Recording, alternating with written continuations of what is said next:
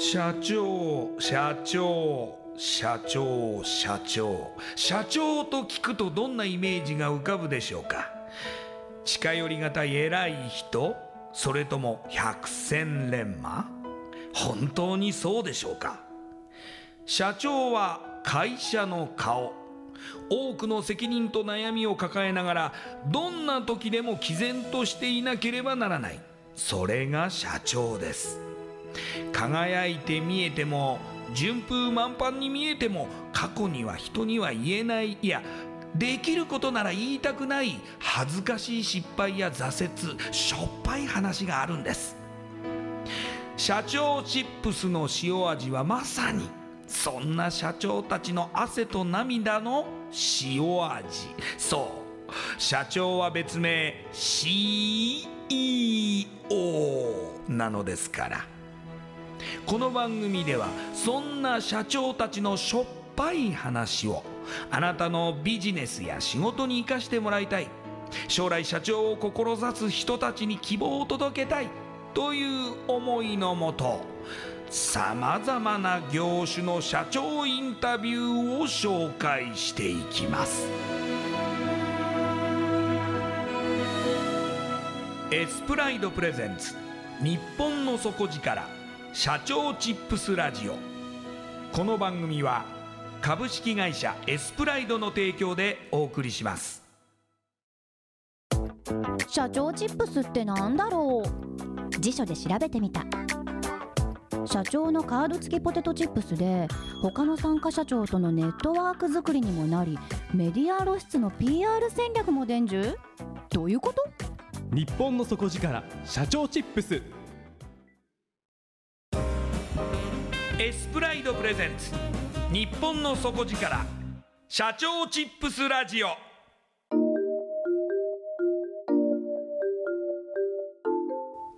エスプライドプレゼンツ。日本の底力。社長チップスラジオ。こんばんは。社長応援ナビゲーターの西川真理子です。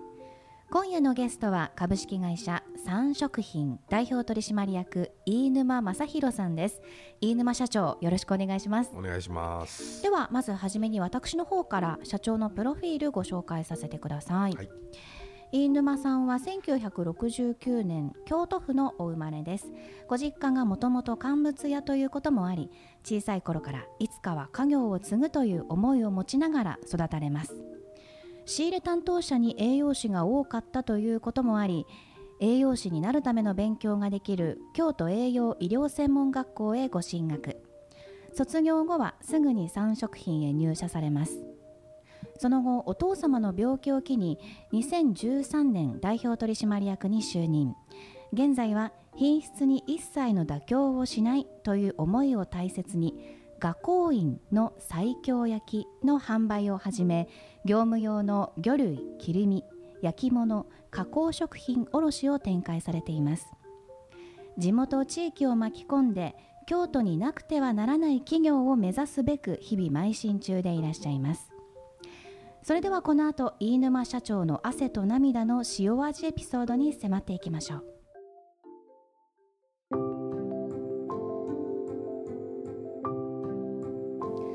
社長まず京都のお生まれですが、はい。あのお会いすると結構あの圧力があると言いますか。すいませんなんかいきなりこんなことを言ってあの失礼かもしれませんが圧倒されてしまいます。いやもうそれはねどこ行っても言われます。もうどこ行っても、はい。うん、初めは、まあ、特に男の人は特に寄ってこない。ええええええあの実はちょっとお話しするとすごい優しいあの語り口でいらっしゃるんですけれどもあの第一印象がですねこうスキンヘッドではい。ちょっと大きいので、結構あの圧倒されてしまうと。まあまあ。のでもこう気さくな感じでお話しいただけて非常にありがたいんですけれどももともと京都ご出身でご実家が乾物屋でいらっしゃったんですあね。そうですそうです。はい。あのお父様が経営されてたってことですか？そうです。まあ親父とはいおふくろが一緒にね、ええええ。まあこ氷屋さんやね。はい。あのスーパーの中に入った魚屋さんみたいな感じで、あーなるほど、うん乾物屋と言いますと例えばどういう品物を扱ってたんですか？うーんとね要は生でない魚の鮮魚と乾物があって要は干し物やね、はい。うん、干し物の魚とかを、まあ、販売してたんかな。ああ干物とそうかそうそう。魚とかね、ええはい。ええでまあそういう環境で育ったっていうことでなんかいつかは自分が継ぐのかなと、まあ初めはねそんな思いは全然なかったんですけどね、はいだんだんそのまあまあ小売業から卸売になって、ええ。業務用っていう形に展開していく中でええ。あ面白いかなというのがまあまあ見えてきてで、まあ、一緒にやっていきたいなっていう思いで入ったんですけどね。ご兄弟っていらっしゃるんですか？あいますいます。弟と妹が、なるほど、はい、では正弘さんが長男でいらっしゃっでて今は一緒にやってらっしゃるんですか？今はあの弟が、えー専務でええ。で妹の、まあ、旦那が常務で入ってます。ああそうですか。じゃあもう本当に飯沼家で守ってらっしゃるという。まあまあ今はそういう形になってますね。でまあゆくゆくは3つの会社にしてっていうのを思ってるんですけど、ええええ。まあそんなね甘いことないんで、はい、今は一生懸命やってます。でそのまああのいつかは継ぐっていう思いのもとお勉強されていたのがその栄養の面なんですかね？栄養学まあといますか、あの栄養士。ーうん、要はカロリーとかね。はい。そういうのを勉強してまして。えええでまあちょうどそれがまあこの時代今の時代にちょうどマッチする。えはい。これからも来年は栄養成分を表示しなあかんとかね。ええ。全部出てくるんで。まあまあその辺から言うと行っててよかったかなみたいなねでももともとその会社に活かせるかなって思って、まあ、その栄養士の勉強しようかなって思われたってことですよね。まあまあそうですね。うーん。あのーやっぱりどこその時はね、あのーお弁当屋さんとか病院関係が得意先やったんではい。まあそういった中では栄養士さんが、まあ、窓口になって仕入れをされてたんでまあ栄養士仲間ができれば仕事広がるかなっていう甘い思いを持ってました、ええええええでその後卒業後に、まあ、産食品に入社されて、最初はどんなお仕事をされてたんですか？最初はね私も現場入って、はい。えー加工切り身とか全部してたんですけどはい。まあまあその時はねもう自分の切り身は誰にも負けへんと、自分の切り身。うん、でその時代からちょうど料亭さんに取引が始まってええ。でまあ料亭さんとのやり取りでまあ自分の切り身が認められたっていう、まあちょっとした勘違いをはいはい。してましてええ。でまああのーここの切り身は自分しかできへんという思いをずっと持ってやってきたんですけどまあまあ、あのーそんな中でいろんな方に「ずっと切ってんの?」と。はい「あの5060なっても魚切ってんの?」って言われていやいやいやでもこの切り身は俺しかできへんしっていうのをずっと引っ張っててずっと切ってるんであればやってたらええけどそんなずっと切ってられへんやったら誰でも切れるやんと。任したらってでその時はまあまあ俺しか切れへん切れへんと思ったんをええ。今度まあ弟とか妹の旦那が入ってきた時にそれをまあ教えて切らすと意外と切れるんですよ。はい。でその、えっと、自分の切り身っていうのは、何どういうところにこう差が出るんですかね？あのね魚、まあ、例えば一匹もんで言うと頭尾っぽがあるでしょ？はい。で切り方によったら尾っぽでも真ん中に見える切り方っていうのがあるんで。あー、その身が薄くなっていくところでもちょっと照らしを入れてっていう、へー。まあ、切り方によってはい。綺麗に見える切り方があるんではい。その切り方をやっぱり料亭さんも好まれるんでだからそういう部分で、まあ、切り方一つ、まあ、こだわり持ってやってたんで。はい、それはお父様から教わったんですか？そうそうそうそう。なるほど。その、まあ、切る職人っていうところから、まあ、それはずっとやらないんじゃないのっていうところで、うん。まあ、そのステップアップをしようとはいはい、されて、うん。っていうところではどんな展開になっていくんですか？だからね結局まあまあ今にもつながってるんですけど教えてできることをまあ自分がする必要もない。だから自分がしなあかんことはまあまあ今代表としてやってることはまあ他のもんに真似まあ代わりができへんことはしなあかんけどもできるんであればどんどん回していく任せて。いく、ううん。んで任せたら大概できるんで。優秀なんですね、皆さん。もうね、あのー自分しかできないっていうのは単なるうん思い込みで。でも確かにその組織としてこう考えたら、まあ任せていける方がいいわけですもん。ね。そうそうそうはい。だから自分しかできへん。っていうか逆に言うたら自分ができたん。やから誰でもできるやん。っていう、うん。うん。うん。うん。っていうのがもう今から思えばああそういうことねとうん。うん。それは何年ぐらいのタイミングなん。ですか。うーん。と働き出してちょうど10年経つかぐらいの時やね。なるほもう切どっ。てバンバンやってた時にそういう話されてうん。いや俺しかできへんみたいな反発してて。だから親父にもこれ一切切らんといてくれとか。はい。触らないでくれと。これは触らんといて俺がやるみたいな、うん。自分の領域があったわけですね。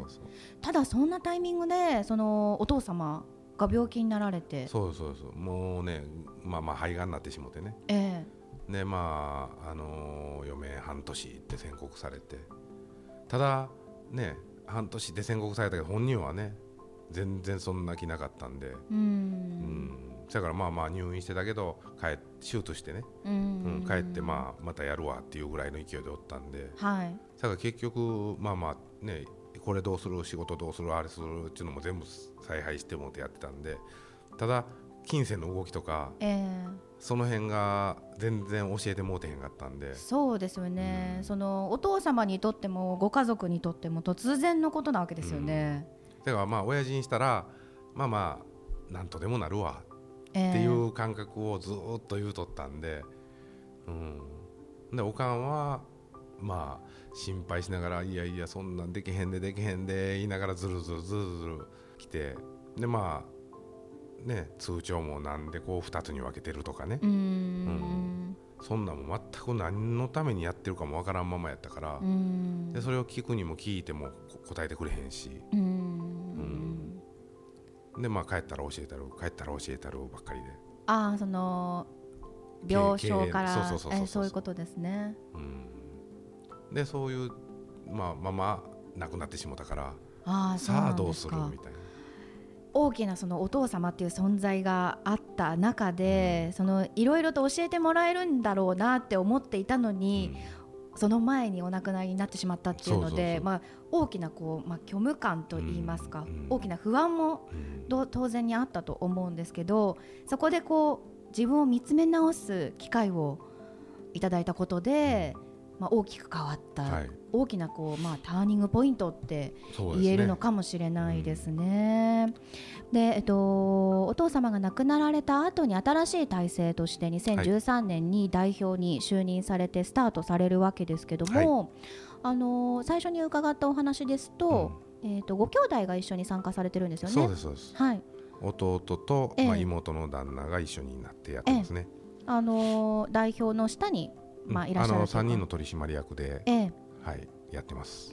皆さんになってから、まあ、何かこう大きく変えたことっていうのはあるんですか？そうですね。あのーまあまあそれまでは主に B2B っていう形で、えーまあ、企業に売り込みをしてたんですけどもはい。まあねそこからは B2C っていう形で要は一般の個人向けにあの商売を展開していこうということで、えーまあ、楽天をはじめにあのネット販売の方を開始しました。あの B2B で扱っていらっしゃったものっていうのは、えー、と魚とか、そうですあのメインはもう魚メインで、ええ。えーまあ、それまではずっとあの京都のまあ料亭さんの下請けをしてまして、ええあのまあ、料亭ごとに味を変えながら、ええ。あの最強漬けをやってたんです。あなるほど、でその加工をされてその料亭に卸すと。はいいうような形でやってらっしゃったと。それを B2C にやられるっていうのはどういうふうになるんですか？えーまあまあまあ、あのうちで味をね調整してるんでええ。もうそのままの味で流してますをどういうところに例えば行けば買えるようになるんですかね？えっ、とね、まあ、ネットで販売してるんではい。あのまあ、メインは楽天さんをメインにやってるんですけども、えええあのまあ、焼き上げた商品をええ。真空にしてもうレンジでチンで食べていただけるという商品を販売してます。なるほど。じゃあもうあの画工院の西京焼きっていうふうに、まあ、例えば、えー検索したりとか3食品で検索したりすると、まあ、割とその楽天のその、まあ、ショップが出てくるっていう感じですかね。であとは、まあ、西京焼きも本当に今はこうなんていうんですか切り身もすごくうん大きくなったりね。とか、あのさっきあの拝見させていただいたらすごい立派な切り身でしたけれどもそうですね。はい、それもやはりでもこだわりでいらっしゃいますもんね。そうですね。まあまああのー正直ねあのー西京焼きまあ西京漬けですよね。をまあまああのー全国でもやっぱり知らない方がいっぱいおられるんで、あのーまず知ってもらうっていうことを今メインに動いてまして、はい、それがその一環としてあの全国の百貨店にあの京都店とかそういうイベントごとに参加しながら、あの味を知ってもらう活動を今一生懸命やってます。なるほど。じゃあそのネットショップと、うさらにはそのまあ全国を回って、はい百貨店の催事などで手に入ると。そうですそうです。なるほど。あのー最近で例えば予定されているその催事ってありますか？そうですね。もう年内は終わりですけども、ええまあ年年明け早々に、えー立川の伊勢丹の方でええあの催事は決まってるんで、それとあとそうですね神奈川県の藤沢と横須賀に西華屋さんってあるんですけども、はい。まあ、そこで販売はさせてもらいます。あのどうなんですかね。なんかこう魚って、はいなかなかこう食べる機会がうん減ってきてるのかなっていうイメージもありますけど、そうですねニーズってどうなんですか？うーんどうしてもね、あのーその西京漬けっていうと、まあ、ピンとこないお客さんも結構おられるんですけども、はい。まああのー随時その場で、あのー試食も出してるんで、まあ騙されたと思って一回食べてくださいっていう体で皆さんに配りまくってます。もしかしたらこの名物社長飯沼社長もいるかもしれないということですね。いやもちろんもちろんもちろん 私があの無理やりあのーねはい。奥様方の前にぐっと顔を出して 迫力あるのでちょっと退かれてしまいいそうな気も。や一瞬みんなね光ります。いやでもちょっと話してみたらチャーミングなので、いやいやいやなんか虜になっちゃいそうな気もしますけれども、まあねあの噛めば噛むほど。西京焼きと一緒で。なるほど。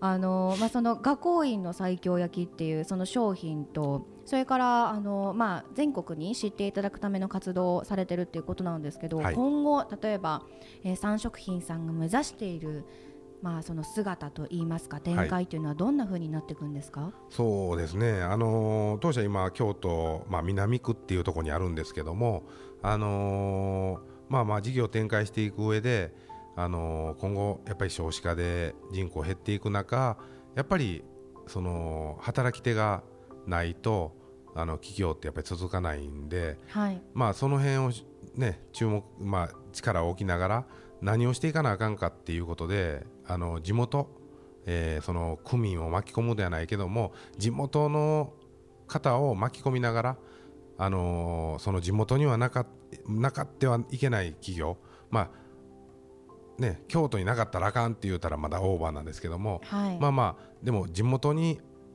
この企業ないと成り立たへんぐらいの規模になれたらなっていうのがあるんで、ええまあまあ地元の人と一緒にどんどん育てていきたいなっていううんのが今目指しているところですね。うんそういう意味ではやはりその地元である京都への思いもうんひとしおと言いますか、すね強い思いがありそうですね。うんそうですね。そやからまあまあもっともっと知ってもらおうっていうのがね。はい。うんうんうんそしてあの、まあ、12月と言いますと、まあ、おせちのそうですね。シーズンでもありますけれども、三食品さんのオリジナルおせちもあるそうですね。そうですね。あのーまあまあ料亭さんのおせちはねもちろんのこと、あの当社でもオリジナルのおせちを作ってまして、はい、あのーそれにはもう全注力まあ力を入れながらはい、やってるんで、あのー見てもらったらもうすぐに買いたくなるようなおせちを作ってます。いや本当にすごいですね。このエビも大きいしそうですね。豪華ラインナップって言ったらもう本当に全部揃ってるじゃないですか。そうですね。はい。まあエビの大きさで言うたらもう半端ないでかさですよね。えー、もう真ん中にドーンと大きなエビがあってあと西京焼きもありますね、そうです。西京焼きも4種類、えー魚種があって、えー、それぞれ銀だら銀鮭えー、でサワラはい。でブリと。はい。まあ味をね堪能していただける商品がいっぱい入ってますんでいやーもうこれでも本当にあのーぜひホームページで一度3食品で検索してあのおせち見ていただきたいんですけど、まあ、ここからまたその飯沼社長も、まあ、どんどんといろんなことに挑戦されるんだと思いますが、はい。この社長チップスでは、はその次なる世代はい。社長になっていくような未来のまあ、若者たちにですね、はい。あの現在の社長から、うん。ぜひアドバイスとかメッセージを、まあ、送っていただけると嬉しいなと思うのですが、そうですね。お願いできますか？はい。はい、えーまあまあ私個人的にですけどもあのー縁まあご縁ですね。ご縁が大大切にしてるんでその縁っていうのをまあしっかり大事にしていただいてで信じる信じてくれるものですね。信じてくれはる人をまあたくさん作れば信じるものと書いて、えー儲かるっていう感じになるんでああ本当だ。ははい。それまあ信者を作るっていうことイコールい、まあ会社がね成長していくんではないかなと思ってるんで、えーどんどん信者を増やしてください。はい。はい。今夜のゲストは株式会社三食品代表取締役飯沼正弘さんでした。ありがとうございましありがとうございたました。インパクトのある PR がしたいけどどうしたらいいのか採用の時学生の印象に残せるようなものがあればな。社長同士のつながりを作りたいんですけど。社長さん悩んでいませんか？その悩み解決しましょう。日本の底力社長チップス。